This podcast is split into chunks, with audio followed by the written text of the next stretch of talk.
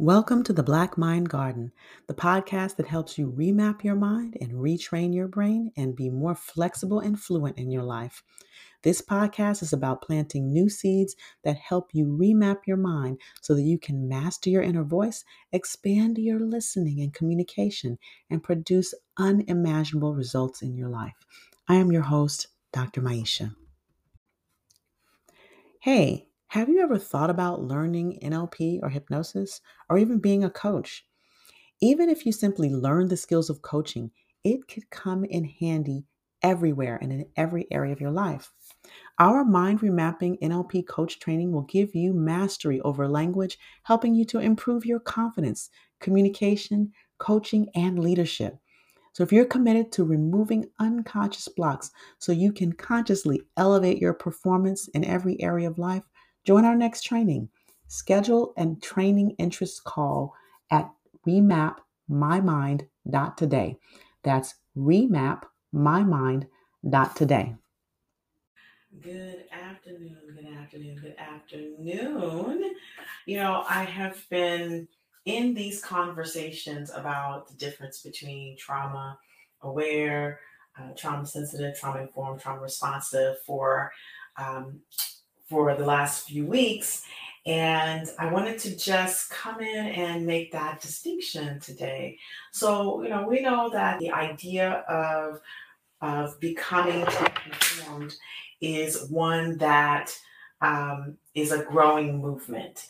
And I think it's a very important movement. So, you, you know, we hear a lot more people speaking about trauma, speaking about its impact, not only at the individual level, but at the level of relationship, the level of group, the level of community, and even at the level of organization.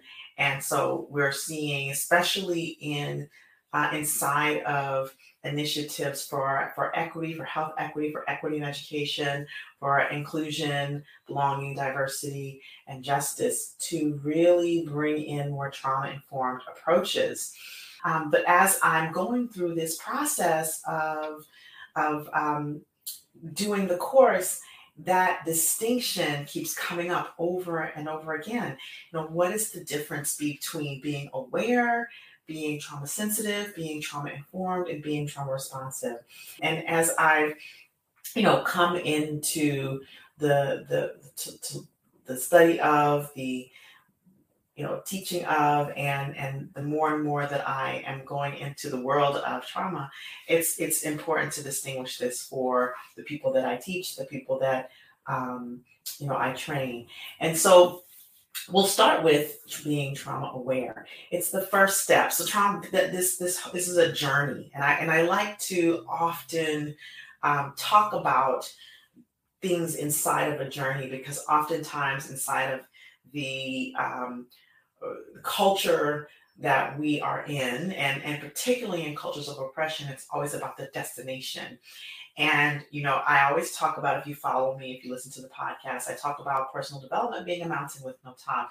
So when I think about the, the journey of trauma, uh, of being trauma informed and trauma responsive, it starts somewhere, and there's always going to be sort of integration and, and continued learning. So I think I want to start with that. And so I think when we become trauma aware, we begin to understand the nature of trauma. We begin to understand what it is exactly and what it is not and what what it gets mistaken for. And I teach a lot about that when I talk in organizations like trauma responses and trauma can be mistaken for a lot of things and therefore the response to that can be also just as harmful as the experience of trauma itself and create more trauma, create more harm.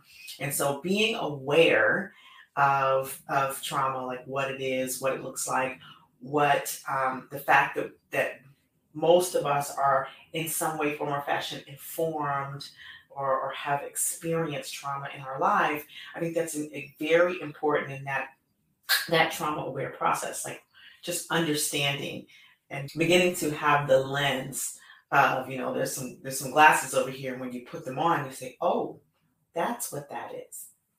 Then we start to move into being trauma sensitive. So understanding that um, there are people who are informed by or who are influent who have who have experienced trauma who have that experience of and have these responses we can begin to interact with people in a different way with a new understanding. You know so you have these glasses and you put them on and you you're aware and then it creates a different listening from which you can respond differently right? And oftentimes you know there's a an overlap between being trauma sensitive and trauma informed because as you begin to um, as you begin to be more sensitive to it you move into this awareness this sensitivity then you're the typically the next step is to uh, begin to acquire skills and things that you can skills and things that you can do applications.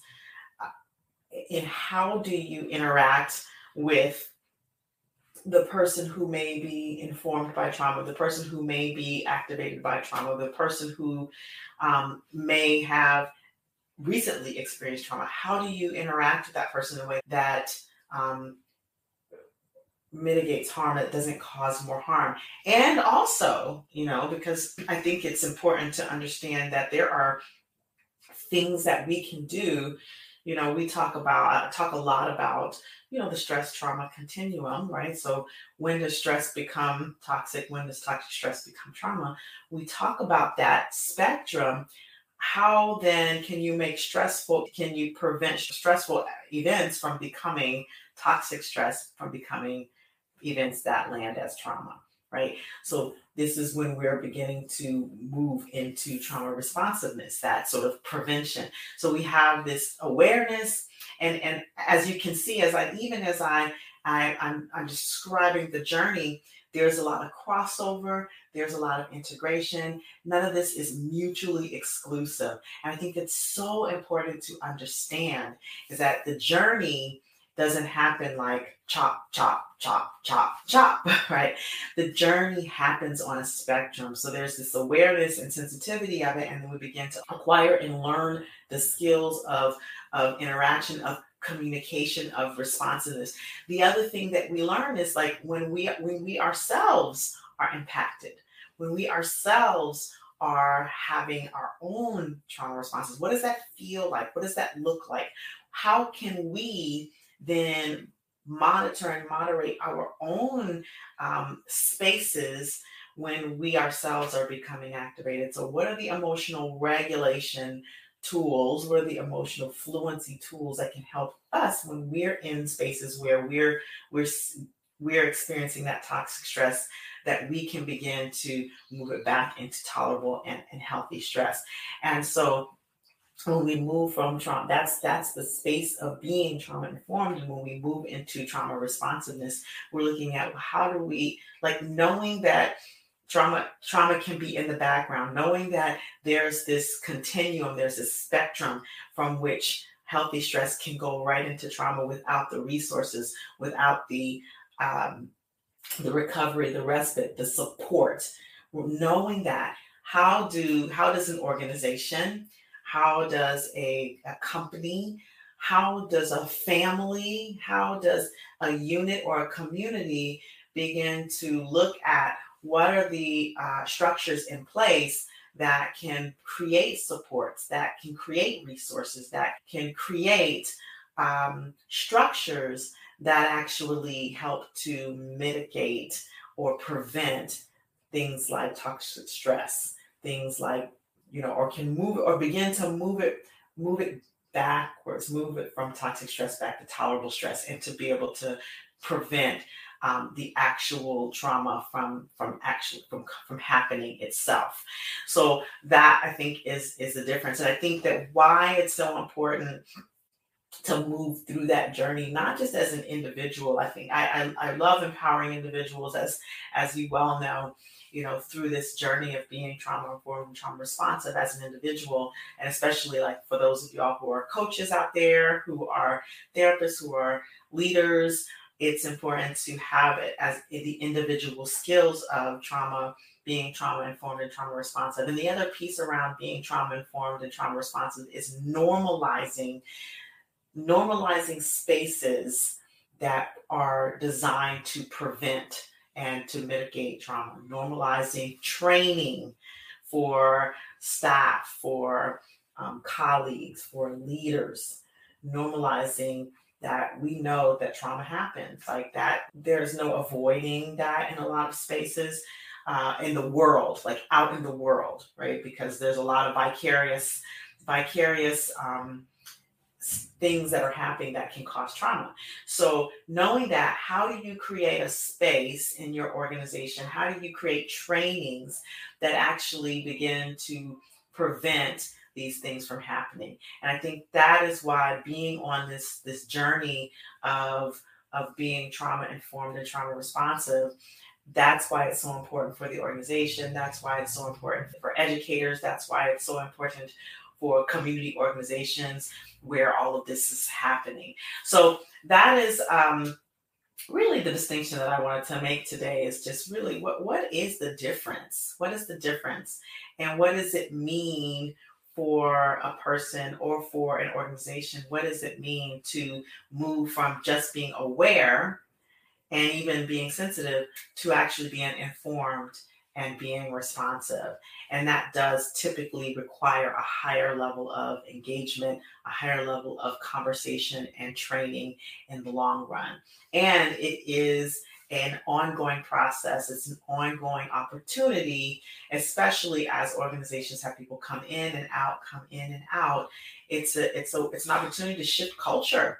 It's an opportunity to shift culture and to create psychologically and emotionally safe spaces for your people to be. When we bring it back down to the to the smaller unit level, to the organizational level, then it's an opportunity at the level of the family unit, at the level of the uh, small community unit. It's an opportunity for um, families to deepen to deepen intimacy, to deepen safety inside of relationships. So I think that is the um, that's the reason for one to be inside of an individual space or inside of a partnered relationship as a parent. You know, I often talk about trauma informed parenting.